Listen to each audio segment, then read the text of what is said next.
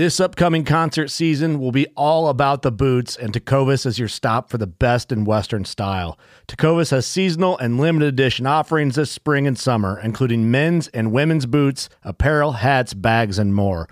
All Tecovas boots are made by hand in a time honored tradition with timeless styles that are always on trend. And Tecovas has first wear comfort with little to no break in period. It's hard to find this level of comfort paired with this level of style. Stop by your local Tecova store, have a complimentary drink or two, that's WCB style, and shop new styles. The smell of fresh leather and friendly staff are at your service. Many stores even have leather custom branding to make your boots truly personalized. And with regular live music and events, there's no in store experience like it. If you can't make it into a store, just visit tecovas.com. That's T E C O V A S.com. They offer free shipping on all boots, as well as free returns and exchanges, and ship right to your door. Go to tecovas.com and find your new favorite pair of boots today. Fishing like a local isn't just about catching fish. It's about connecting with the environment and the people who call it home. It's about hearing the stories and traditions that have been passed down for generations and sharing unforgettable moments with the people you meet along the way. Fishing like a local is having an experience that stays with you forever. And with FishingBooker, you can experience it too, no matter where you are. Discover your next adventure on FishingBooker. We are hunters, anglers, riders, and sometimes chefs. Our passion for the outdoor lifestyle motivated the foundation of Harvesting Nature, which serves as a media outlet built to inspire and educate the outdoor expert and novice alike. Our podcast focuses on the technical side of cooking wild fish and game while also incorporating adventures and lessons learned from our pursuit of wild meat. Join us on our journey of harvesting nature. Hey, everybody, welcome to the Harvesting Nature Wild Fish and Game podcast. Uh, we're in episode number 10, which is pretty exciting for us, which means we've been going now for about five months, uh, putting out episodes every other week, more or less. So today we're really happy to have a special guest on here. Uh, without further ado, I'll let her introduce herself. Hey guys, it's Danielle Pruitt. Um, I I operate under Wild and Whole on social media, and I am also the um, Wild Foods editor for MeatEater. Awesome. Well, thanks for being on, uh, Danielle. It's it's awesome to have you here. Like I said, uh, me and the crew were excited to chat a little bit about some uh, wild games, some cooking, and, and some fishing. So uh, we'll let the other guys Yeah. introduce themselves as well. Hey, this is uh, Dustin. Welcome back. And this is Corey coming from Pennsylvania. Yeah, so as many people know, we're we're having to face some technical challenges here today due to the current state of the world, but uh, nonetheless, we're gonna pass those challenges and uh, bring you a nice quality podcast. So, uh, without further ado, we'll go ahead and get started. Talking a little bit about just being in the times that we're in. Uh, I guess Danielle wanted to touch a little bit about uh, cooking from pantry, kind of limiting what, you, playing on what you have in in a limited variety. Yeah, you know, I yeah, you know, it's funny. Like um, before I started cooking, or like when I was just getting into cooking, like I loved buying cookbooks. But there's like that chapter at the very beginning of every cookbook. It's like you should have these tools and you should have these ingredients in your pantry, and it's like skip, skip, never ever ever paid attention to that. And it's like now that I know how to cook, I'm like that's actually the most important part of that cookbook is are those like pantry staples because when you don't have those kind of like everyday common ingredients it makes diffi- it makes it very difficult to um, cook without a recipe or when you're in a situation like we're in and you can't just run to the store when you see a recipe you like and you're like I need that ingredient let me go to the store and get it you know having a well stocked pantry is so important I couldn't agree more. I uh, I ran into the same issue yesterday, so I was uh, preparing a recipe that and that'll go out tomorrow. Uh, well, I guess it'll go out in the past, or it have already been out by the time this is out. Um, and like halfway through, I realized I was missing a couple of the key ingredients, so I just kind of had to wing it, and uh, it definitely made me reflect upon on our conversation of sort of having uh, pantry stocked because you, you never know what you're going to need, and and having those few essential items can definitely save you a lot of trouble down the way. I found it as a good learning point with my kids because I got two children home doing the the homeschooling, and we tried making some venison wonton soup and some duck stock that I've made, and we didn't have wonton wrappers. We didn't have cabbage. We usually use cabbage when we're making any kind of uh, you know uh, wonton or a pot sticker or anything of the sorts. We we like a little cabbage for the crunchiness. We were substituting with the other things we had. We were using celery instead for the wonton wrapper. We went back to the basics. Got some flour, water, eggs, salt, and made our own.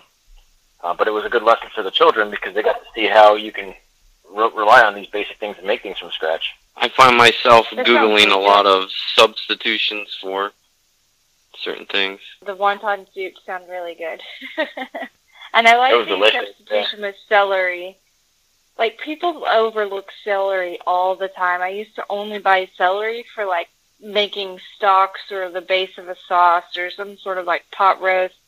And then I was like realizing how wasteful I was if I didn't get through all of it. And I started just taking the whole, whatever I had left, adding uh, some oil, salt, pepper, and roasting it in the oven for like 30 minutes. And you'd be surprised how good roasted celery is. And then like some of the little um, leaves in there get fried and they're crunchy. It's like something so simple. Um, Roasted celery. I really got to try that. Yeah, you would never think about using that until you get your, yourself in a situation where you're like, I need something for dinner. How about that celery that's been sitting in there forever? I uh, have you had the uh, Chinese celery before? no, I, alwa- I we have a little Asian grocery store nearby. Um, I live in Houston, Texas. For anybody who does, doesn't know where I live, um, which is a awesome cultural melting pot, and we have um, a Korean grocery store next door and another um, Asian grocery store, and I see it all the time, but I've never worked with it. You should. Uh, I grew it. So we operated um, for two years down here. We just sold it at the at the end of the year, but we had a, a hydroponic farm down here in Key West, and one of the biggest staples that we grew was Chinese celery because it's uh, heat tolerant, which does really well for us in the summer.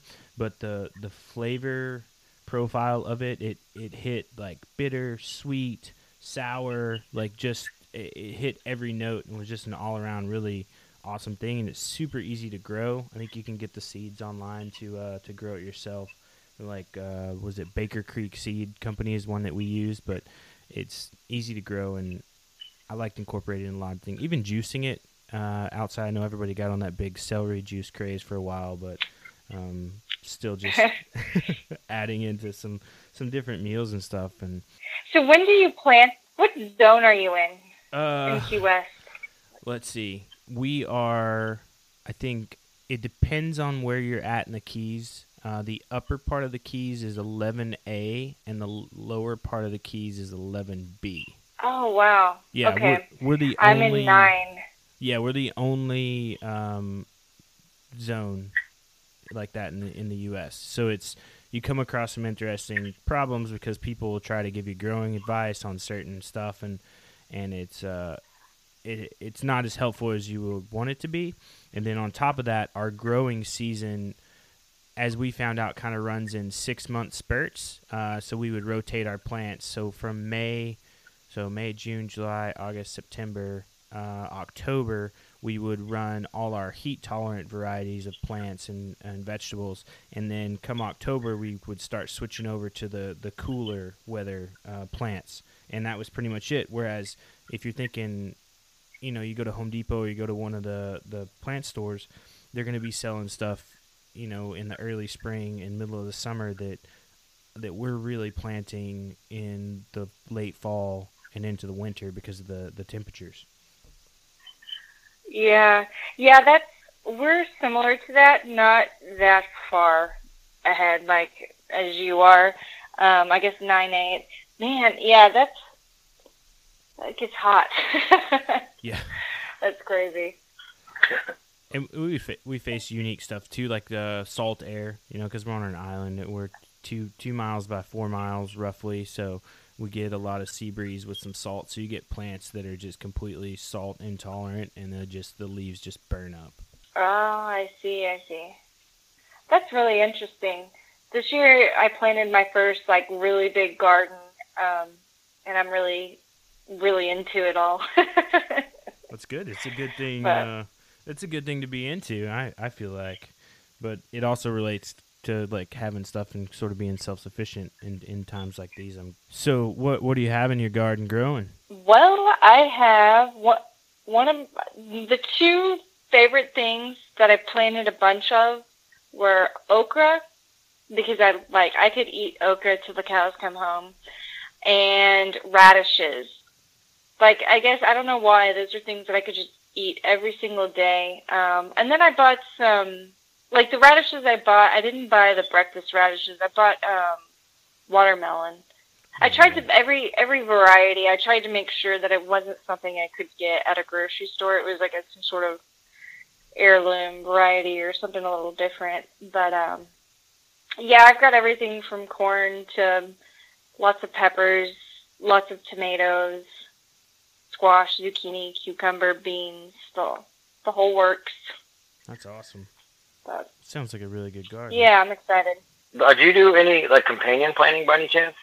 You know, I I I wish I had, and like I I kind of went back and replanted some things. Some of my um, seeds didn't germinate, and I like went back and tried to do like the Three Sisters thing. Um, and then I've been reading a little bit more about types of herbs and marigold or t- flowers to companion plant, but but it all kind of happened like right as this COVID thing was going on, and I'm like, well, I can't just like go to the store and like grab more herbs and plants to like do like do the companion planting and in my garden that I planted is out at my ranch which is 45 minutes away. Um I have family that live live there so like they kind of keep an eye on everything while I'm not there. But um so I'm trying to be as like low maintenance with it as possible since I'm not there all the time but I wish I'd done a better job at researching companion planting for sure. There's a, a good book that goes over companion planting, and it literally it lists out all the different ones. I can't think of it off the top of my head. It's like tomatoes don't like something. It's it's another vegetable, but uh, I just came across. I was cleaning out my closet and came across it the other day uh, where I had it. But it's a it's an interesting read that just some things don't mix. Yeah, like green beans and onions. Really? Yeah, but Green green beans are good with uh with corn. And that was that was my only success that I really had because I didn't know a lot about it at the time, but it did- works out. I did the uh, the three sisters method in uh, when I lived in San Diego and did the squash and uh, the pole beans and the corn and I was actually really surprised at how well uh, it worked. I was not I didn't come into it skeptic, but I was you know a little cautious. Like this is kind of a a, a big space in my garden to try to run this, and then yeah, it turned out and it worked really well. Is it just pole beans, or do they work with bush beans? So the the is it is it the concept that they uh, grow up the stalks? Yep. Yeah, up that. So if you plant them all at the same time, the the idea is that everything will sprout and progress at a, a rate that it kind of just coexists. So your squash plants start to grow the bigger leaves, which will keep things from growing around the base of the other plants. Um, plus, the squash flowers bring in the pollinators, uh, which will help pollinate uh, the beans. And then the vining of the pole beans, they'll climb up as the corn starts going. They'll basically not go at the same height. The corn will go up first, and then the, the pole beans will start uh, trellising up it. And then once the, the corn reaches full height, you'll start to see blooming in your your uh, your pole beans, and then by then your squash are also blooming, and then so all the pollinators are starting to come around. Ah, that's really cool. It's it's a neat concept, and, and even like below the soil too. There's a lot of uh, I think corn corn absorbs a lot of nitrogen, and I think squash or beans put out some nitrogen. There's like a balance there that that works. You know, like I said, surprisingly well, but it's a tried and true method that's been around for a long time. Yeah, that's cool. You know my favorite thing to grow is? Potatoes. You ever build a potato box? Yeah, yeah. I had one of those once. It's like the lottery when when it's time to harvest and you peel those boards back and just start going through them and you just keep finding them. That's like one of the best things ever. Can you explain a little bit what a what the potato box is for anybody that doesn't know? Okay, so what a potato box is is you basically plant like, or you put it in the ground. Uh, let's say like four two by fours or or two by twos, and you have these. Uh, you make a, a square basically, and you use you can use pallet wood, recycled pallet wood, or you can get your own wood. And you're gonna make uh, at the very bottom, you'll probably put two boards high all the way around, so it has a stable base. You can even drive the stakes into the ground. Um, and you, you plant your potatoes, and as they start to grow, when they uh, when they start to uh, leaf out and blossom, you add more dirt, and then it, it grows higher. But what what it did is by adding that dirt, it kickstarts the roots to kind of grow off and, and grow potatoes. But then it keeps trying to get to the surface. So as it grows up, you keep adding more dirt, and eventually you have this, and you keep adding boards around the outside to contain the dirt. Um, basically, you can screw them all in except for the front one you want to nail shut. And then when it's gotten all the way to the top, and it is growing out of it, and it, it blossoms, and you're ready to harvest, you pull all those boards off the front, and you have this tower of dirt that's just filled with layers of potatoes that just comes out. Oh, that sounds fun. It is. It's a it's definitely a neat concept, and I've even seen it said you you don't have to wait till the plant goes all the way up. You can I think there's like a midway point where you can start harvesting off the bottom, and then kind of as it works its way up, you you keep a continuous stock of potatoes going. Do you do any foraging over there? Oh, here, um, I mean it not not as much as I'd like to. We have we've got some tropical fruit trees here uh, that people have around town, and they'll let you come pick from it. Um, figs are kind of common. Coconuts, I guess, we forage those pretty regularly. In our, we've got in our neighborhood, there's probably I don't know, 50 or so coconut trees all scattered around, and the the kids will bring those back and we'll hack them open and and use the coconut uh, water. Um, there's a big, uh, it's like not a dwarf fig, but it produces like smaller figs. Um, actually, Dustin, it's over by your house. Is it? Yeah, that big old tree right across, uh, right across from where the fire station is, right there. Oh, okay, yeah. Yeah, that's like a. It's they're they're mini figs. Uh, cause I, I have one in my front yard too that I planted. Um, outside of that, uh, mango season. Uh, during the, I think May, June, July, you get some late mangoes in August. There's people around town that'll kind of give them. If you come over and pick them, they'll let you come pick. That's about as as foraging as we get. Well, up on, up on Boca Chica in that area, I found tons of just wild papayas. Yeah, that's pretty common too. Oh wow, that's crazy. The co- That's just crazy coconuts to are no joke. Yeah, the Man, papayas are they're one of the one of the few fruit plants that if you plant it say um, we'll say like January time frame if you plant the seed and it germinates and starts off you know as a small seedling by the fall the plant will have grown and start producing fruit it's like so quick wow. Well, I was just saying, I carry a pole saw in my truck so that whenever I see a good ripe coconut, I can just jump up and cut it down. yeah that's that's foraging how about yourself Danielle sorry I'll, I'll I'll back up a sec do you do any foraging You know, I it's something I really want to get into. It's the idea of foraging is so attractive unless you live in a place where everything's privately owned. um, it's just totally different than like if you were to go out west and forage. You know, it's it's completely different, and also the time of the year and then the type of ingredients.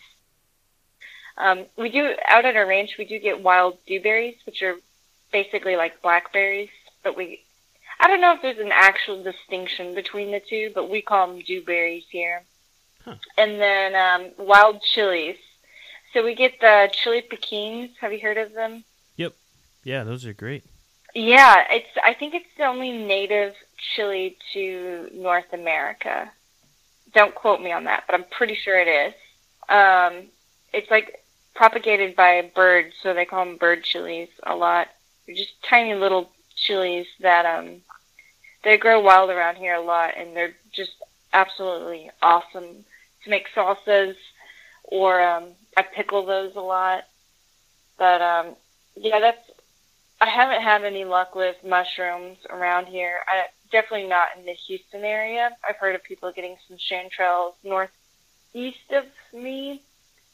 Um, and then I haven't seen any morels anywhere near my neck of the woods, but I, I know there's some around Texas, but it's just private, a lot of private land. yeah, that that that's challenging. My uh, my family lives up in, in central and southeastern Oklahoma, and I just saw a picture on my my little cousin's Instagram page. They're picking morels, so if there are any, they're starting to work their way work their way that direction. Yeah.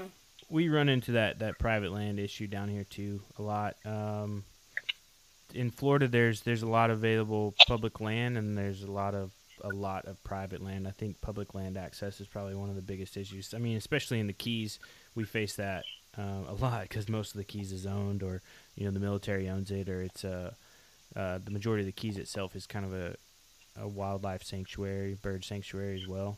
So there's all kinds of uh, Oh. rules and stuff that that you have to follow here, and it's a sensitive environmental area as well. Yeah. I'm gonna say the leeks are starting to pop up up here. Um, I've been eating leek pesto all week on on my French fries and stuff. So, Corey, can you can you describe to me like I've been curious. I've never had. Um, I mean, I've had you certain leeks, right? Yeah, they're also called ramps. Okay, that's what. So I've had leeks, like farm grown leeks, same same family. Yeah. Uh, I, I'm honestly not sure. I know these type of leeks, you really can't um, grow them or farm them. The, the the soil conditions and moisture and everything has to be really specific. Um, so you can know you find them in very certain places.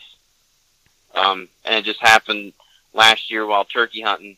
Uh, we sat down to get set up on a bird, and you know, I'm sniffing and I, I smell onions and I'm like, we're sitting in a patch of leeks. So uh, I have it, and it's it's a huge patch. So now I have my my leek spot that I go to every every spring to get them. So That's awesome. How does it compare to like uh, I guess a, a domestic leek or a farm raised leek? I've I've never had a farm raised leek, but the the ones you the leeks you see in the store are like huge, like these big Yeah. thick stalks that are these are tiny, so they're you know a quarter inch diameter, and you know the uh, the white part's only a couple inches tall, and then you know the leaves are there's two leaves coming off of them, and uh, they're they're pretty small. So um, what I typically do is I cut the leaves off and make the leaves into a pesto. I use uh, Hank Shaw's recipe for the pesto, and then uh, then I'll I'll pickle the the white part. Oh, that sounds good.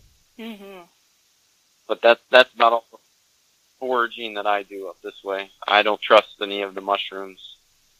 I'm just so intimidated by the thought of uh, you know mushrooms. I know there's a lot of out there that aren't bad for you. There's a lot that taste good, and then there's a few that can just outright kill you. And I don't know. Could be a wild ride to try. Yeah. I feel like I, I could probably also get into some trouble. Uh, have to explain to some people about my mushroom intake. All right, well let's uh let's circle back around to the talking about some uh necessities in the pantry. Danielle, I'll let you I'll let you uh, touch base on that after we've uh, gone completely off the reservation here. Um, so I feel like there's a lot of different ways I could go about pantry essentials. I mean, there's the obvious things. Um, I could talk all day about how important salt is, um, but I'm not going to go that direction. Um, but I think other than that, I have a lot of oils and a lot of vinegars. I think having more than one oil with different smoke points or something that you choose for different cooking applications is important but it's not essential. Um, I would say canned tomatoes are essential. I have like so many cans of like whole peeled tomatoes, crushed tomatoes, and a lot of um, tomato paste.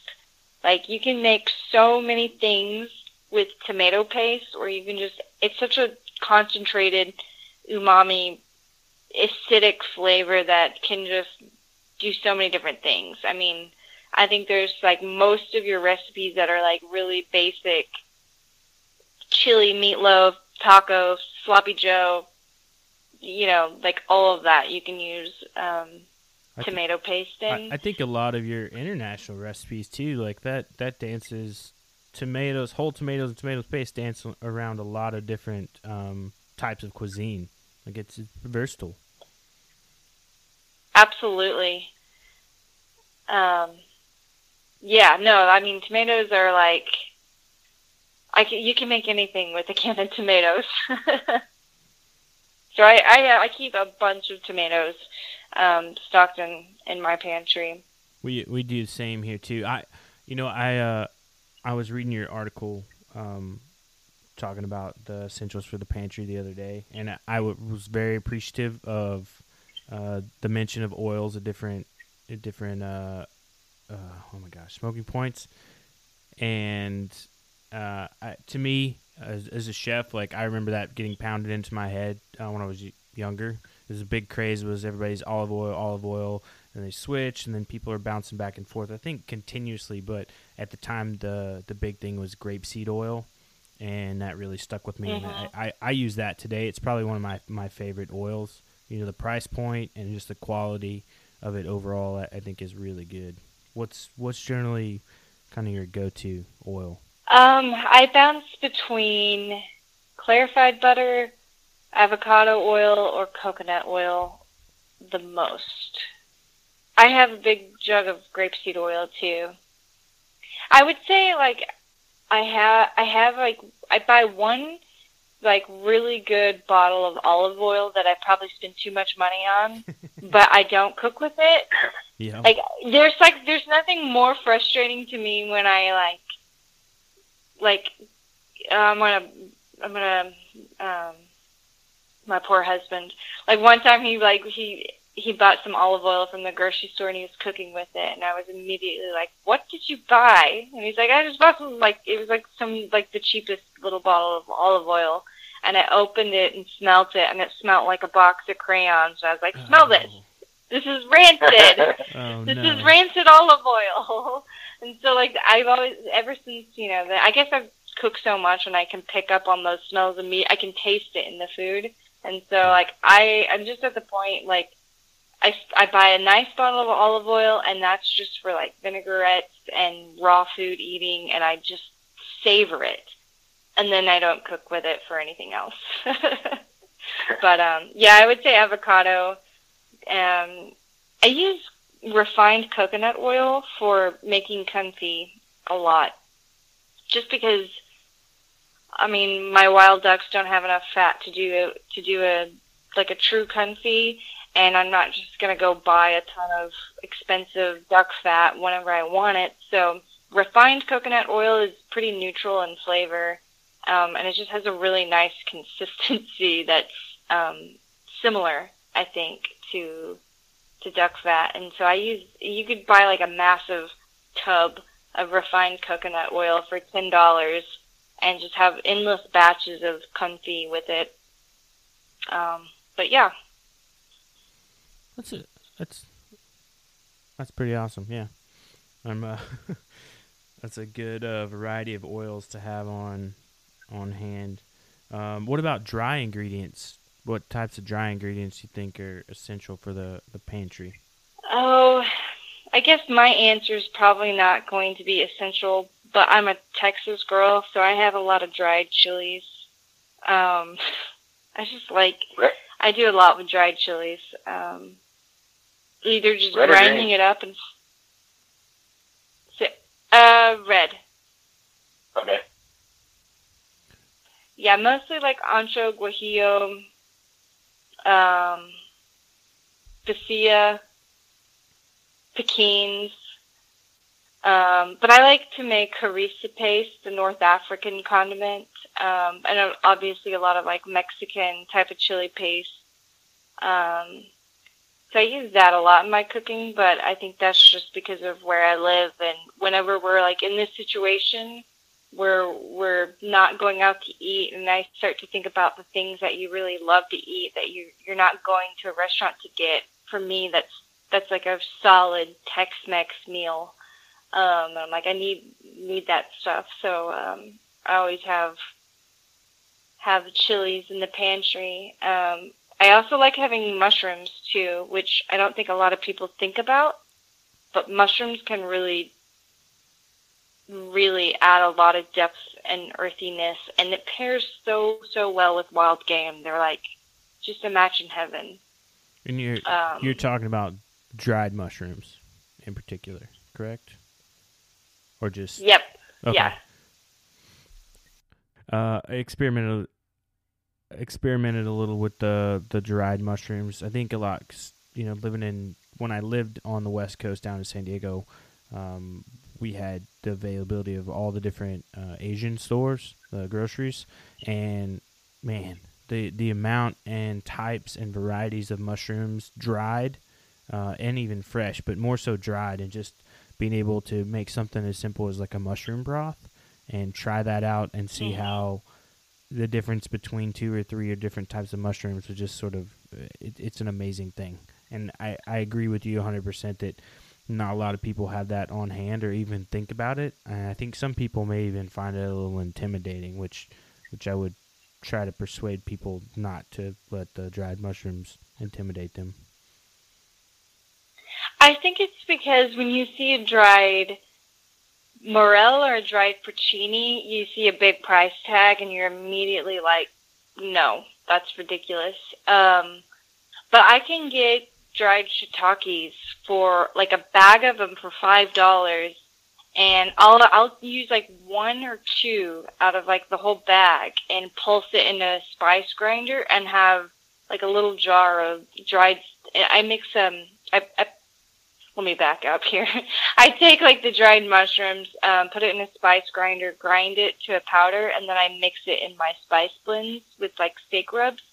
Um, but that's just like two little mushrooms, and that goes a really long way. And then a couple more mushrooms, I'll I'll rehydrate, and make a broth, and make a sauce with it. And it's like that one little five dollar bag, man. I've made it stretch for like so many, like for a really long time, several meals. Um, but it definitely depends on what type of mushroom you choose. So let me ask you this: So in in the pantry, do you ever end up with really odd ingredients, like you only may use once, and then you you find it a month or so later, and you're like, I need to rotate this out, and maybe use it for a special meal just to kind of get it out of the pantry. Do you ever run across that? Yeah, I do. Like I've got a big jar of shichimi togarashi, a Japanese blend that like I get through phases where it seems like I'm using it once a week and then I just I saw it the other day and I was like, I haven't used this in a few months. Um, there's stuff like that. It's usually like when I buy every time I go to um, a store like in Houston, we're so lucky to have these like amazing cultural grocery stores where I can get Korean, um, Japanese, Vietnamese, um, a lot of Middle Eastern grocery stores. And so every time I'm there, I'm like grabbing things. I'm like, I don't even know what this is, but I'm I'm grabbing it to play with. Um, and so I have like barberry, dried barberries right now, which is like this super super tiny dried berry that's very very tart um, in Middle Eastern cooking. And like the first time I tried it, I was it was really puckery. Um, but I started putting it inside the grains when I was cooking grains. I would like throw a a handful in there, and it was just like, man, that just like that acidity and the cooking liquid with the grains just like made such a huge difference. And um, those are the things that I don't mess with a lot. And I have some random stuff in the pantry, but when I remember they're there and I start playing around, I, I really appreciate having the variety for sure. I think I have. Uh, that's probably one of my go-tos. Is sort of, you know, talking a little bit about cooking without recipes and stuff, and playing off of that. And I think that's definitely, unfortunately or fortunately, depending on who's eating, is is uh is what plays into what. Because I'll look in the pantry if it's just something to come up the top of my head, and I have the time to sort of be creative. I'll go through the pantry through the the fridge and see. All right, you know what's first off what's going to pair well together. Second off, like what what have I maybe not utilized? Obviously, it, it was special enough at one point or another, or such a staple at one point that it made its way into the pantry or into the refrigerator. So now, what is that that I can play on to sort of bring that uniqueness and that specialness back out to serve, you know, my guests or my family? And I think it's a I feel everyone probably has those odds and ends, and you guys feel free to correct me if I'm wrong. But it's always interesting to see because it's usually like you need it for one specific, you know, a teaspoon in a recipe, or and you end up with a whole jar of it, and it's just kind of there because you you don't really know. But I guess I encourage people to sort of dig into your pantry and sort through some of the essentials and see like, hey, what you know, what is this? What what can I do with it? What how can I make it special again? Absolutely. And I and I always tell people like don't forget Google is your friend. like if you have a spice that you've used once and you don't know what else to do with it or or whatever ingredient you find like a weird grain or a bean, Google like how many re- Google recipes for that. Um and you'd be surprised like you'll find like an endless amount of information on it and that's all it takes to get you like cooking without a recipe, I guess, is to just know that so many things are really interchangeable um, and and just can be used in so many different ways. You ready? Showtime. On May 3rd, summer starts with The Fall Guy. Let's do it later. Let's drink a spicy margarita. Make some bad decisions. Yes. Audiences are falling in love with the most entertaining film of the year. Fall guy. Fall guy. Fall guy. That's what the poster said. See Ryan Gosling and Emily Blunt in the movie critics say exists to make you happy. Trying to make it out? Nope. Because I don't either. It's not what I'm into right now. What are you into? Talking. Yeah. The Fall Guy. Only in theaters May 3rd. Rated PG-13. So, what would your tips be for for cooking without a recipe aside from from utilizing Google whenever you need to? Well, I think the first thing you should know is don't be afraid to fail. I think a lot of people are just afraid to just start doing it. Um, frankly, they're just like intimidated maybe. Um, that's the first thing is just get used to screwing food up and eating bad food. Just get used to that. I do it all the time. it's it's a confidence level, and I, I I don't know. It's I think because there's monetary value to it. Maybe people get sort of you know they don't want to mess it up. They invested time and they invested money into it, and I, I mean that's understandable. Nobody wants to eat bad food, but I always everybody I've trained and everybody I've worked with, I'm like, look, the the first step, confidence. We're all gonna make bad food. It's okay as long as we're not serving it to like paying customers and it's bad. You know, keep the mistakes in the kitchen, but you know otherwise, but just try. Absolutely. Um, how do you? You know, I've think I've been thinking about. I think about this all the time. How do I teach someone to cook without a recipe? And I mean, I I remember when I was teaching myself, I decided like to like spice jars. I I wanted to have all matching clear glass spice jars, and so I decided not to put a label on anything. Oh, So I, it would force myself to smell every ingredient. And that when I learned to start smelling things and like relying on senses, I just realized that the cooking process was was all about your intuition and um, just really relying on that and and knowing that there are no real hard lines in cooking. I think you do need to have a grasp on foundations on how to do things. But other than that, everything else is really exploratory. I, I agree. I think that's what definitely makes it an art too. Um, I think for me, looking at cooking without a recipe probably would be like you mentioned. I think smells versus taste. How's this gonna combine with the other ingredients? And I I'll smell. I'll go back and forth and smell as I'm going, if I'm to add an ingredient into a dish as it's cooking. Um, uh, one big thing is who I'm cooking for. I, I kind of try to think about that ahead. Um, like for instance, my wife eats fish and vegetables. She's not a, a meat eater at all. Uh, but my daughter and myself uh, eat wild game, and you know I eat a lot of domestic meat as well. But you know who's the audience? What are they going to appreciate most? Because that's kind of a, a big thing. That's uh, I don't know if if food was if they created a sixth love language, it would be food, and that would be my love language because that's how I I try to talk to people. Um, but I think about that. Who am I cooking for? How much time I have, and then as I gather ingredients, sort of looking at my essentials in the pantry, looking at those odds and ends, looking at what's fresh and what's seasonal.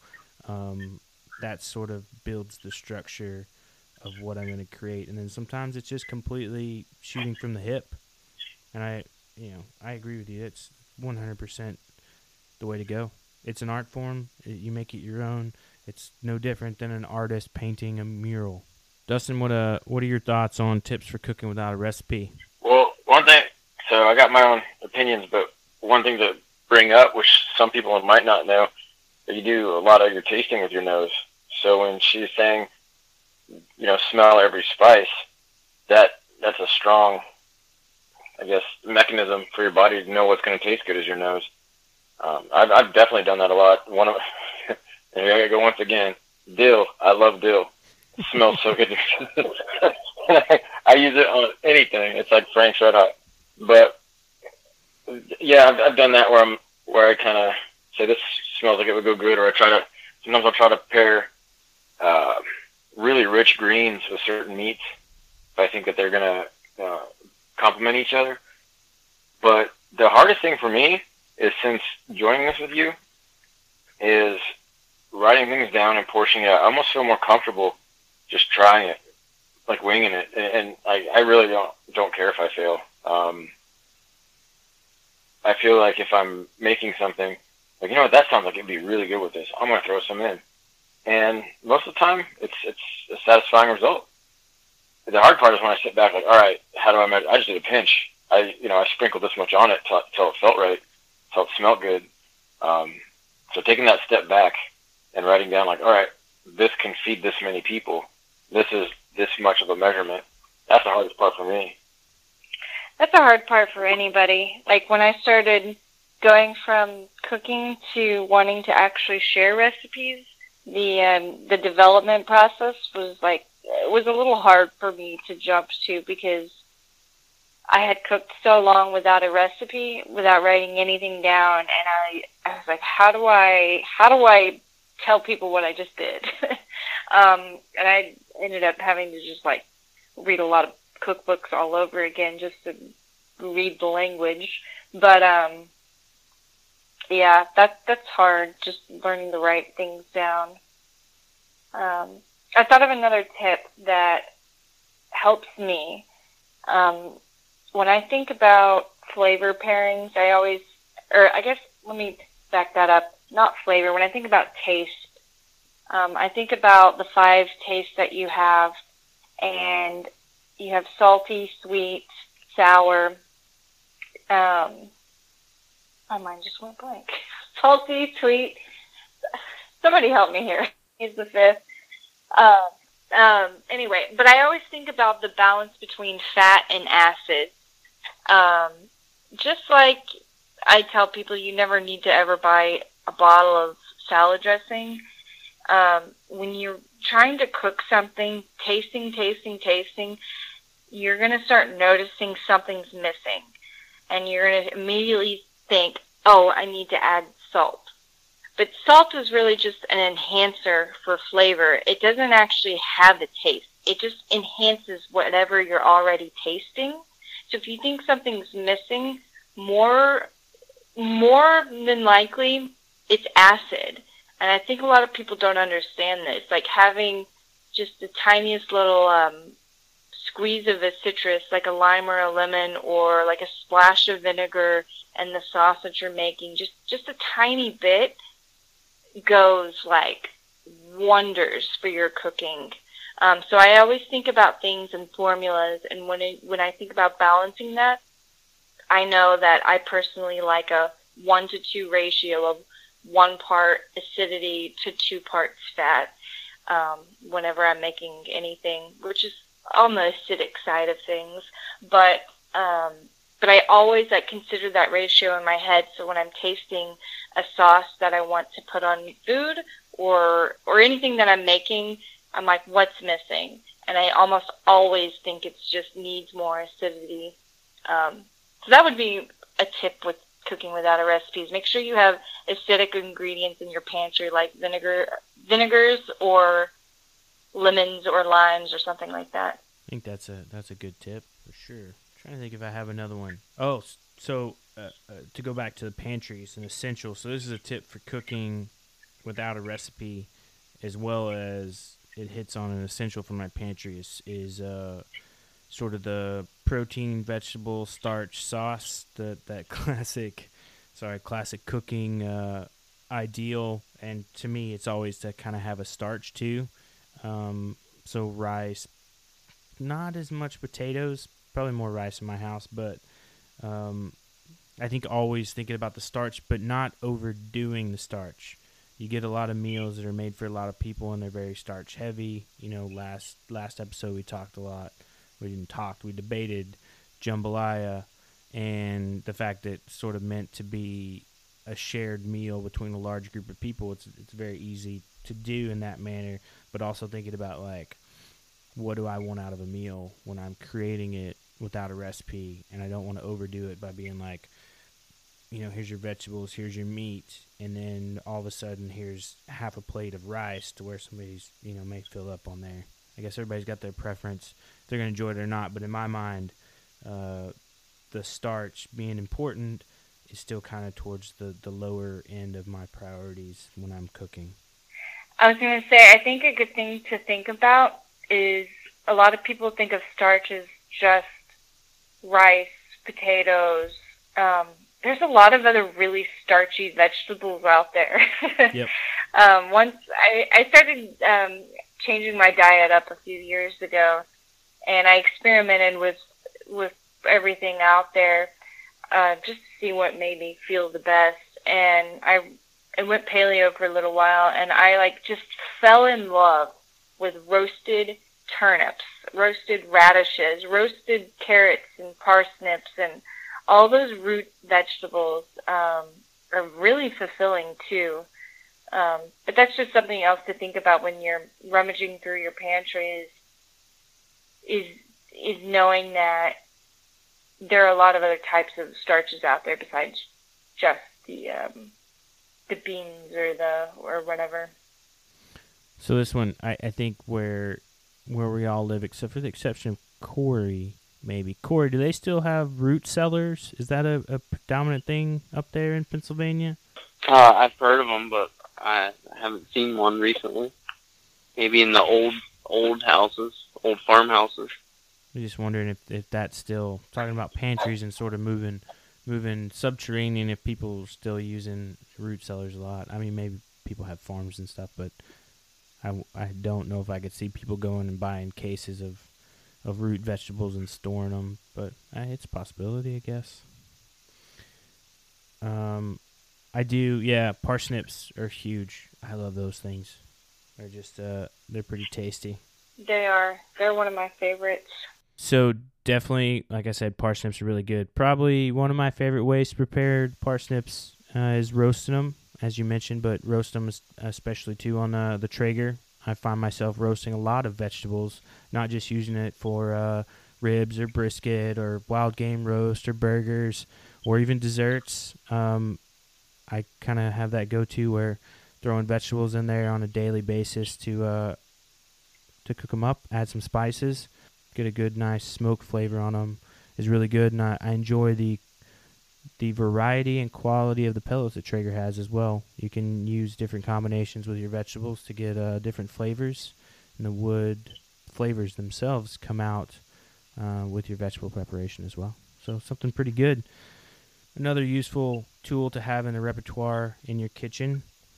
Sort of looking, I'm curious. So now we're moving into spring, which is uh, every turkey hunter's favorite part of the year, unless you have fall turkey hunting. But um, we uh, we had plans down here. Uh, Colin and I, Colin couldn't be on today, but he and I were headed up, scheduled to head up this weekend to go hunt uh, one of the wildlife management areas in uh, southern Florida. Colin drew a, a turkey hunting tag up there, and they let you take a guest hunter with you. But unfortunately, due to everything going on, um, because both Dustin, Colin, and myself were all in the military, they they've restricted us to to Key West, so we can't travel outside of uh, outside of the county or or the close area without that. So it's kind of put the kibosh on our turkey hunting plans. But uh, I'm excited to talk turkey, I guess, a little bit. I didn't know you couldn't leave the county. Yeah, we're uh Nope. yeah, they they put a restriction. Actually, Dustin can't even leave his house. Wow. Did you like? Did you? Uh, did you just leave from overseas or? No, I had, I had a common cold, like legit. I didn't. I had one symptom, which was a cough, and it wasn't even a persistent cough.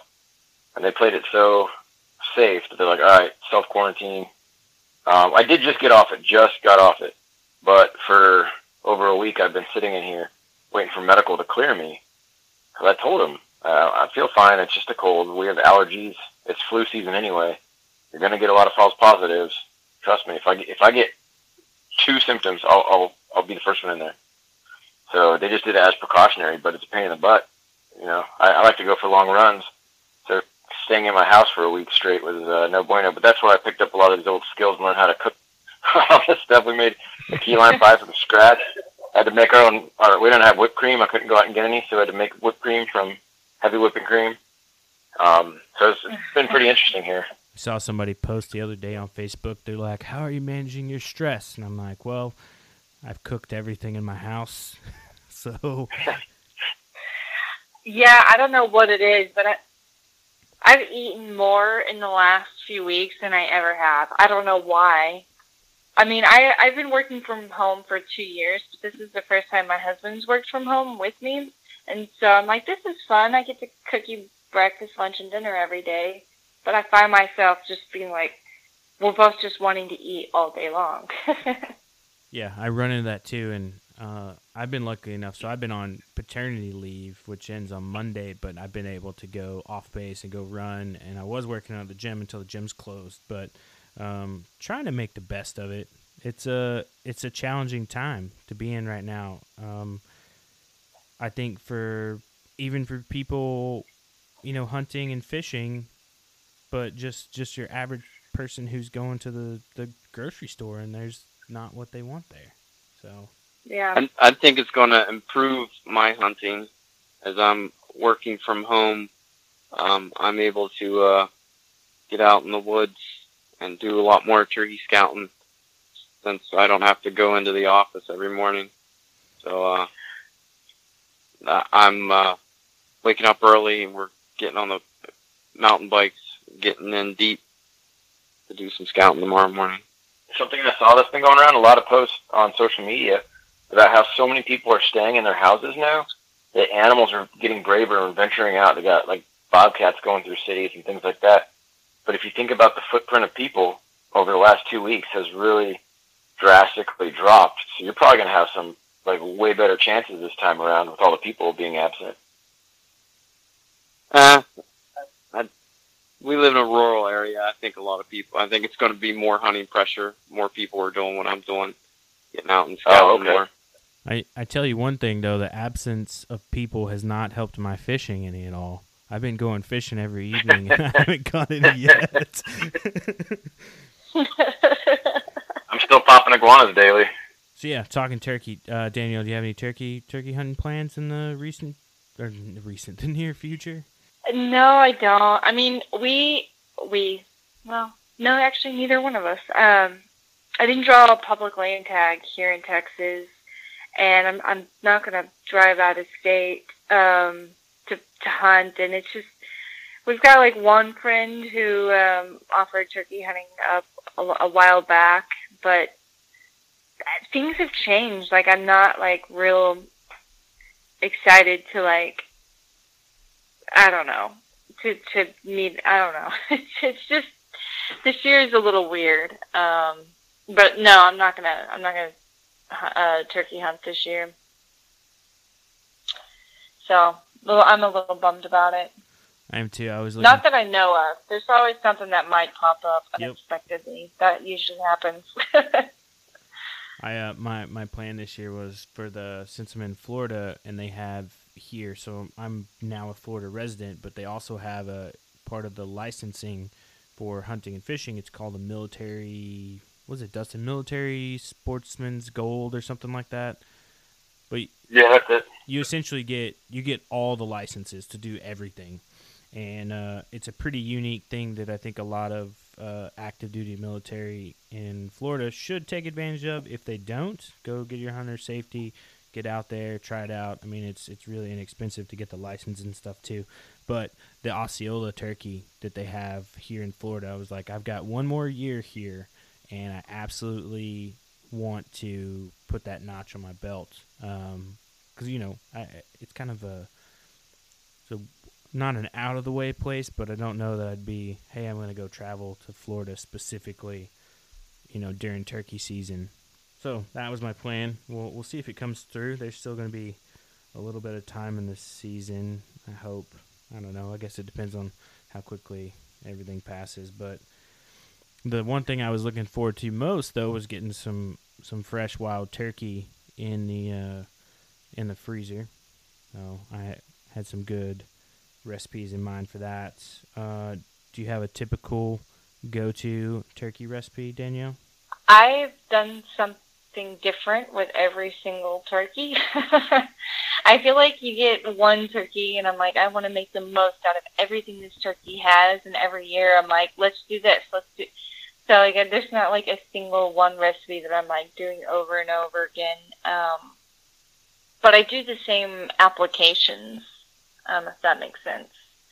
Um, I like pan roasting the breast which is basically where I just sear it on a stovetop, flip it, usually baste it with butter, and then transfer it to the oven to finish cooking. It gives um, you, get better, even more even cooking that way. Um, you obviously are going to end up with with a not. If you were to like cook a whole breast on the stovetop, you would basically char the outsides by the time the inside was cooked to temperature. And so doing it in the oven um, gives gives that radiant heat and allows for equal distribution. But I like starting it on the stovetop so that I can develop brown flavors on one side and then flipping it and then transferring to the oven. That's something I do uh, quite a bit um, with thicker cuts of meat. Um, but I sous vide, you can't go wrong because turkey sometimes can be a little tough and dry. So sous vide cooking at that low constant temperature can really um, help you retain that moisture and keep it from being squeezed out when the heat's too high. Um, and then the the greatest. Go ahead. I, I was gonna ask. Sorry. On yeah, on the uh, the sous vide, what's I guess what's your general? Do you add anything in there to help with the moisture content before you seal it up? I haven't sous vide a, bre- uh, a turkey breast yet, but I don't. I don't add fat because when I think about cooking something sous vide, a lot of juices do come out of the meat, and so it's almost like you're braising it inside of its little bag. And so, I don't think that adding fat is, unless the whole thing is fat, like a confit method. Um, I honestly have started to just add some sort of aromatic, um, usually like a garlic clove that's smashed, and then some herbs in there. And then I started adding a little bit of stock into the bag whenever I cook. And so when you're done, you can sear the meat to finish, and then you have like this condensed, really rich broth left over in the bag from all the meat juices, and then of course the stock can um, increases flavor from the aromatics, and then I make like a little pan sauce at the end. That's just totally effortless. Um, that's something I've been doing lately It's good with going. a lot of different cuts of meat. Going with like the almost the reverse sear, and then using the pan sauce. That's Yep. yeah. Yep.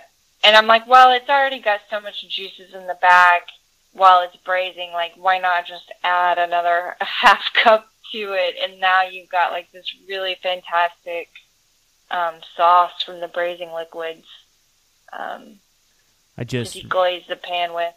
I just recently got a sous vide. I uh, I we used them in the restaurant. I remember when they first started becoming popular, kind of back 2010. Uh, I was cooking in San Diego, and it was the first time I had ever seen one. And they were just doing lobster tails in them, but oh man, they came out so great. And then I've kind of seen the popularity grow, and I followed it, and I was ah, back and forth, back and forth, whether or not I was going to get one. And then this year, at the beginning of the year, I finally got one, and and just playing around with the recipes. Oh man, it's just it's it's wonders. It really does. And I think there's a lot of like hype about it and then there's a lot of like negativity about like, oh, you're not really learning to cook and I understand that from I understand that from a cooking aspect, but also I think when you're talking about wild game, you're comparing apples to oranges with a domestic animal that's been raised a certain way to only live a very short life, not moving, eating a lot more food, and you've got like a completely different texture of meat. Um, and wild game really does benefit from that low, low heat that sous vide gives. Um, I think it's just so easy for wild game to dry out because there's really no fat in there to make up for that moisture loss. And so sous vide really does do a great job with wild game. Yeah, and I think even to the, I think your sous vide in a lot of aspects can take the place of of a brine. I would say because I, in brining some of the game meats to add that extra moisture back in before you cook. Um, Yeah. I, I like that the sous vide can do that because sometimes you could get uh, an imbalance in your brine, and that sort of can throw the meat one way or the other after it's done, and it, the time investment of it is is a lot versus like the sous vide. I, I feel like a little more reliable.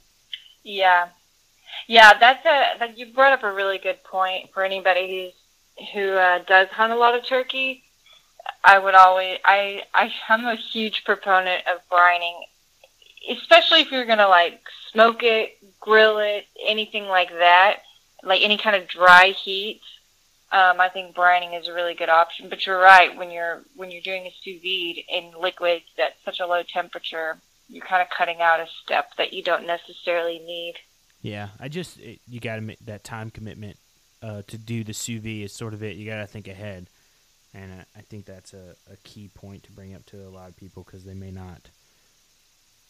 It, it takes some thinking. That way, you don't end up with a gadget that's just on the shelf because, you know. But there's lots of stuff you can do with it in the wild game world, and then outside in just the regular kitchen world too. I think. hmm I did uh, most recently a. Uh, so we have these really amazing shrimp down here. Have you ever been to Key West, Danielle? No, I haven't. Oh, you got to make it down after after all the travel bans clear up. Come down for a visit. We have uh, we have these shrimp down here, Key West pink shrimp. They're from the Atlantic side. They get them on like the the sand flats. Oh my gosh, they're the cleanest, like Mm. crisp tasting shrimp. Uh, probably top three shrimp.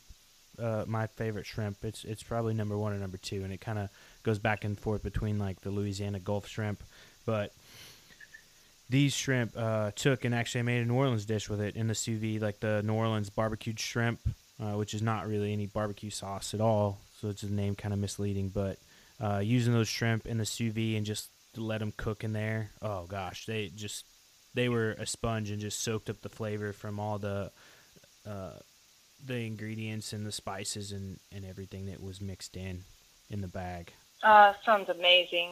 Is that anything like? I've had Argentine shrimp that were pink. Oh, you have the They were really sweet. yeah the Argentinian reds.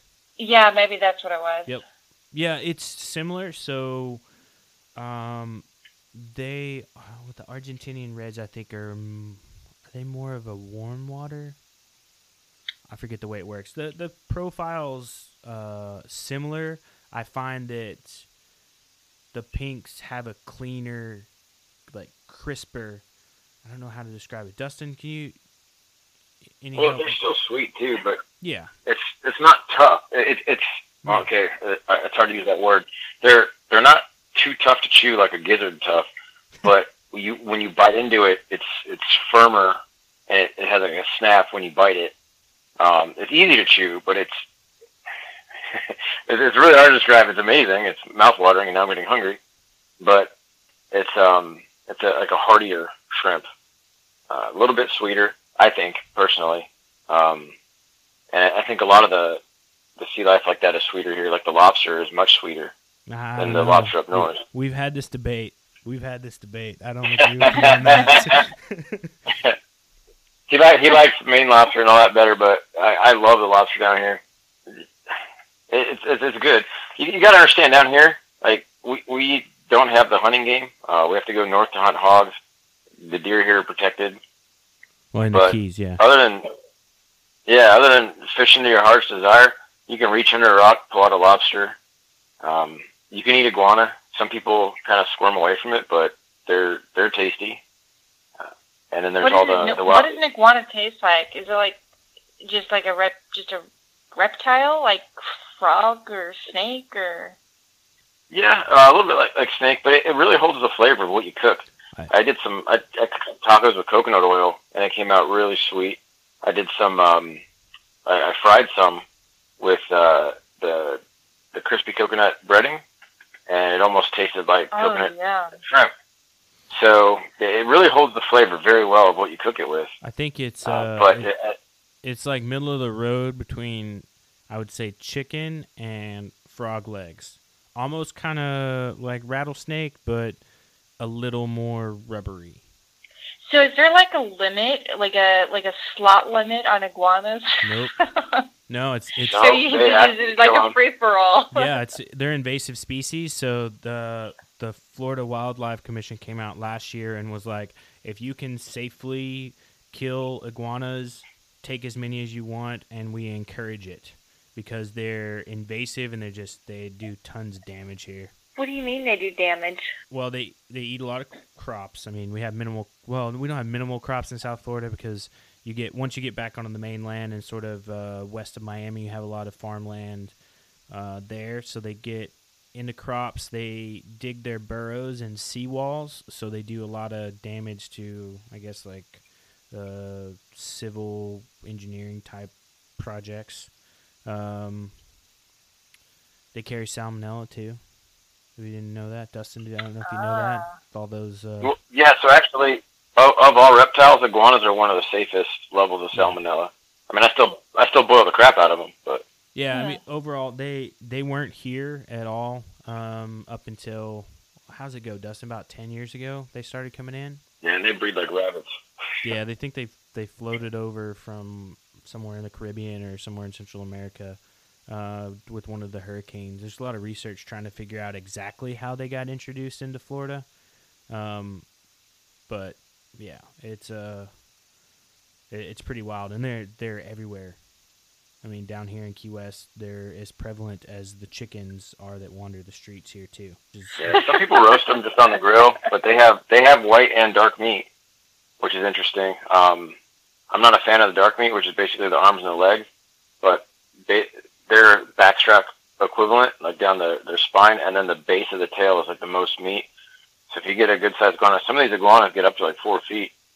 Um, Oh my uh, god. I've shot a What do you- couple of three footers out here. I shoot them with a bow. Ah. It, it's easy. You It's gotta quiet. shoot so many iguanas, you gotta make it sport.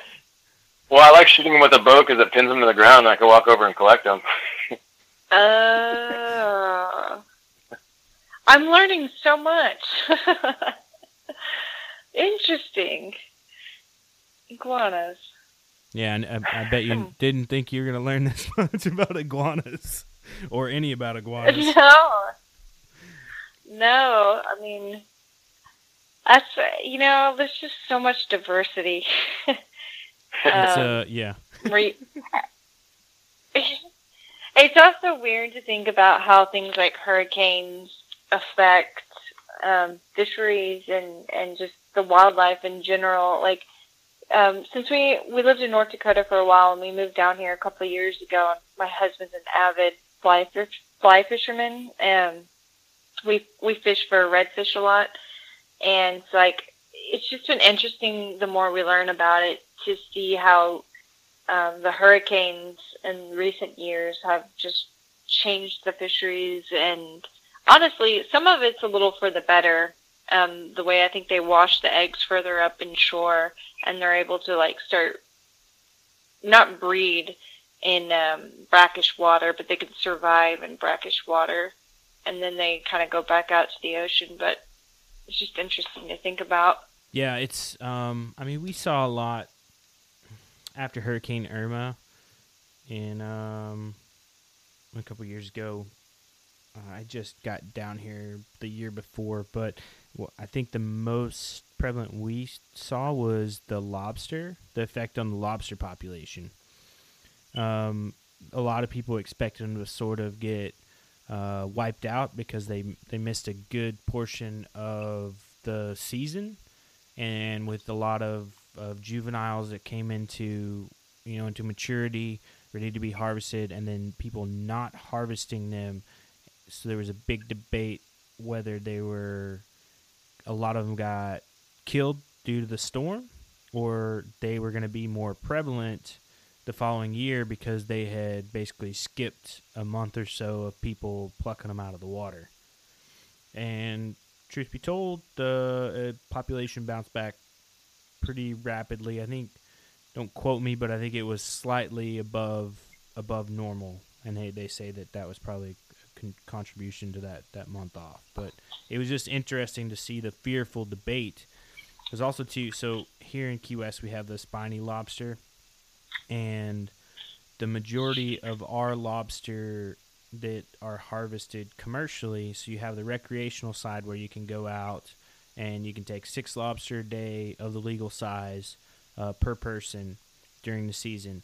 On the commercial side, you know they have their own regulations, but the the majority of the lobster are sold to China, and it, it's yeah, it, it's crazy. They sell their I think what is it? The the fishermen at one the fishermen are making eighteen to twenty dollars a pound on the lobster, and then they're selling or they were selling. This is a couple years ago because I think with the well with the COVID stuff, and then before that with the trade agreements and stuff going on.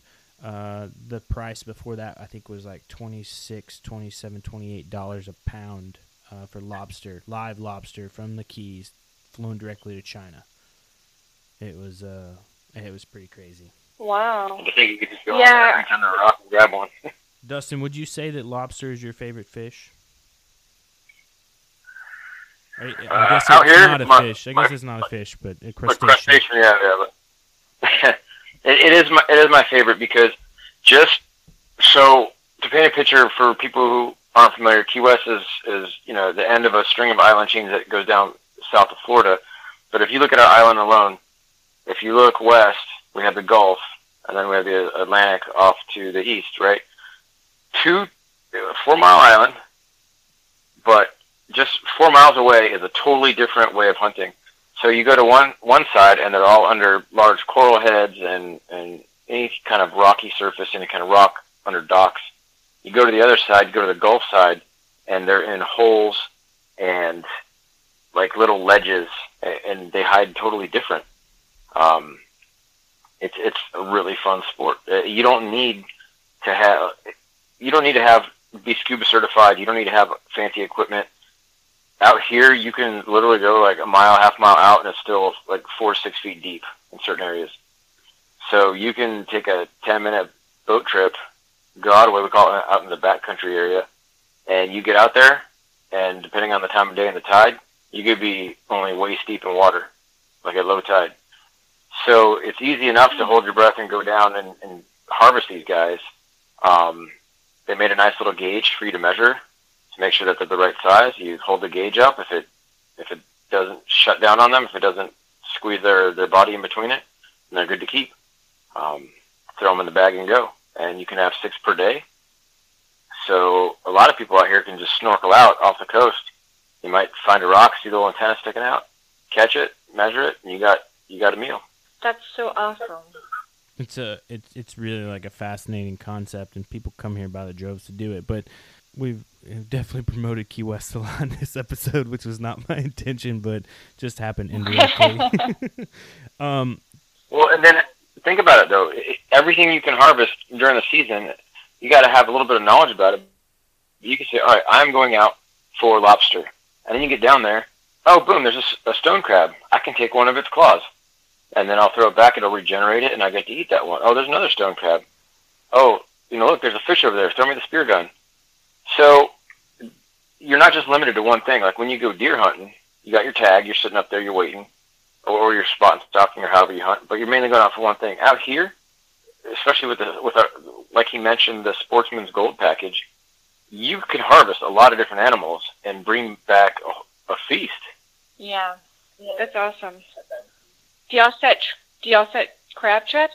yeah, I have uh, stone crab traps out. Um, you get you can get the claw.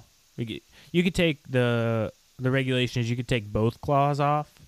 Um, if it's within the legal size, but I, I don't know. I feel I feel bad about that because that then it has no way to defend itself or any other thing. So I generally just take one claw and then throw it back. Yeah. Yeah, the law.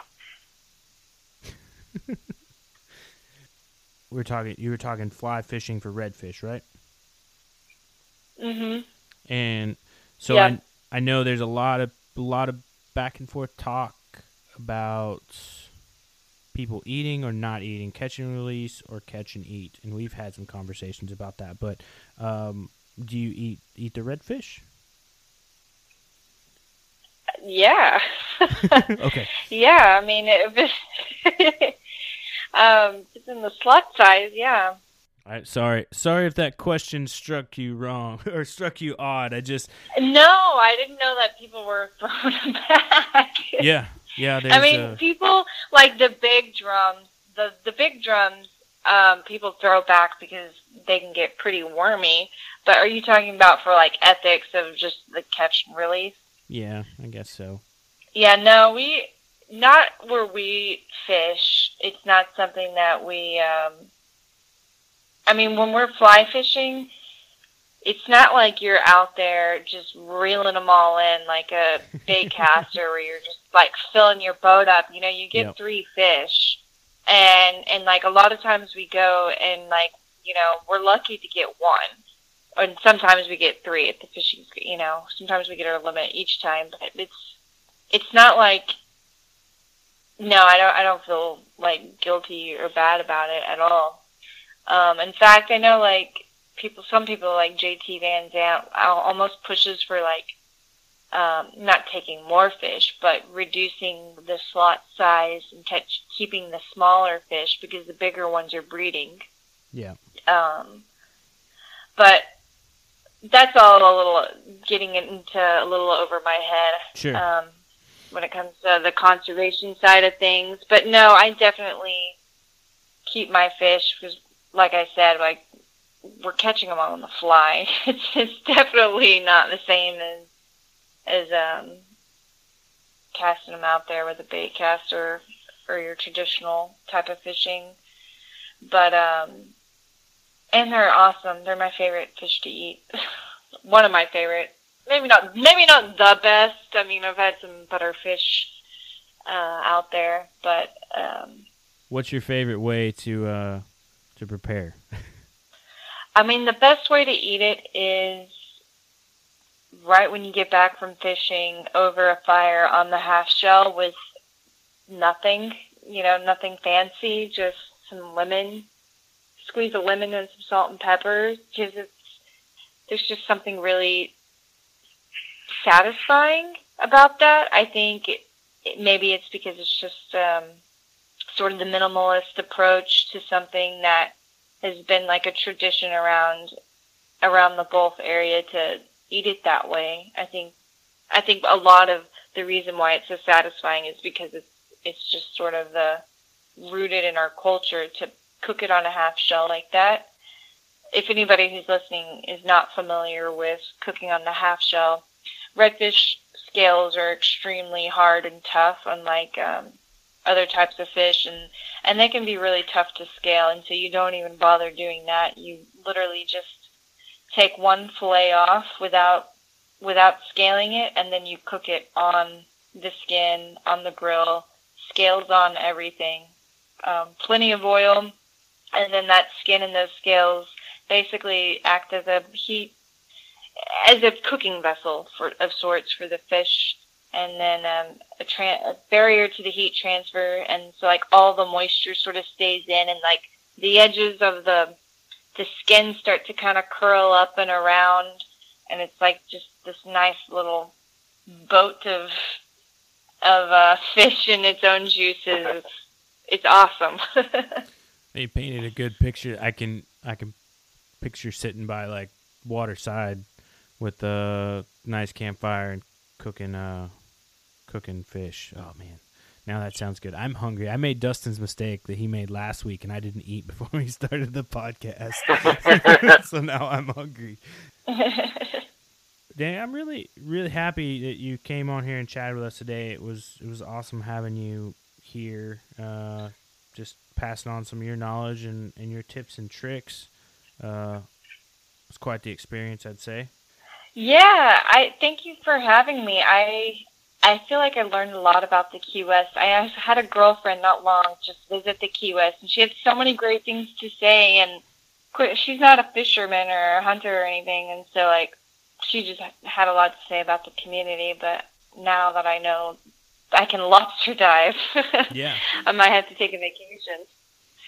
Get some iguanas Yeah, while I'm there. Maybe we can have a, uh, a combo package: lobster diving and a, iguana tacos. Yeah. Yeah, I'm actually more interested in the iguanas just because I've never had them. Well, there's there's plenty of them. I don't think they're gonna go anywhere. so we do have the recipe on the Harvesting Nature uh, website for the coconut mango iguana tacos I made. But can I ask you about one of yours? One of mine?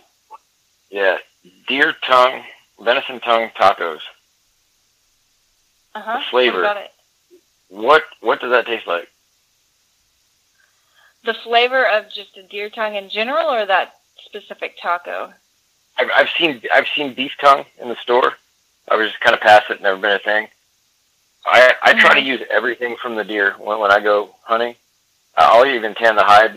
Um, I, I and after finding out about uh, from Justin, I learned a lot about stocks and broth lately, and I, I can't wait for my next hunt to do that to make some venison stock. I never ever thought to eat the tongue. What like how rich is that flavor? I find the flavor actually to be a little mild. I think the really cool thing about the tongue is the texture. It's got a really bouncy flavor. So I don't really want to compare it really to octopus because it's not like octopus, but if you think about the way that texture is sometimes, um, it's almost, I don't want to say it's like octopus texture, it's, but it's closer to that because it doesn't have any like long muscular fiber strands. Like it, it's very dense, very, very tender, but there's like a little bounce to it. And it's also got a lot of fat, really, really fatty cut of meat. So it's just, it's really interesting. It's really good. I'm really interested in trying that next time we go out hunting and then come across the deer tongue. Yeah, for sure. It's really, really good. Corey, uh, you got any, any last questions or uh, alibis, misfires? No, I, I think I'm good. All right. Um, well, I think my biggest thing, uh, Danielle, do you, do you have anything before we close out here? No, I don't think so. Um, talked about iguanas. Check. I'm really fascinated by that. Yeah, it's they're they're interesting. I, I don't know. They, they they've intrigued me for a long time, and just the fact that they're wild um, here, and it's if you go 90 miles south to where Cuba is, it's a different species that lives there, and it's like all over the Caribbean. Uh, if you do any research or have any free time looking at iguanas, different species, different recipes, different ways the different islands will or will not eat them, which is which is pretty crazy. Yeah, that's interesting. Um, my closing piece, uh, like I said, thanks for coming on. It was awesome having you uh, chat with us today, and um, just want to thank everybody out there for listening. Like I said, our tenth episode, so uh, five months strong. Here's ten more, and um, if you had the chance to go over to the Harvesting Nature store, head over there and do that. We've got some new uh, new merch up, and uh, got some new hats that we'll be releasing here in the next week or so. Uh, so that'll be pretty cool if you uh, do us a favor, go on to whatever podcast platform you're listening to. Uh, give us a nice rating, review. Tell us what we're doing wrong. Tell us what we're doing right. You can always email us in questions, concerns, comments at what's cooking at harvestingnature.com.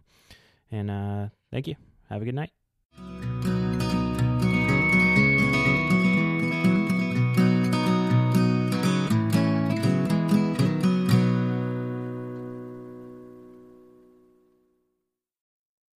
I'm Will Cooper, host of Huntstand's Make Your Mark podcast.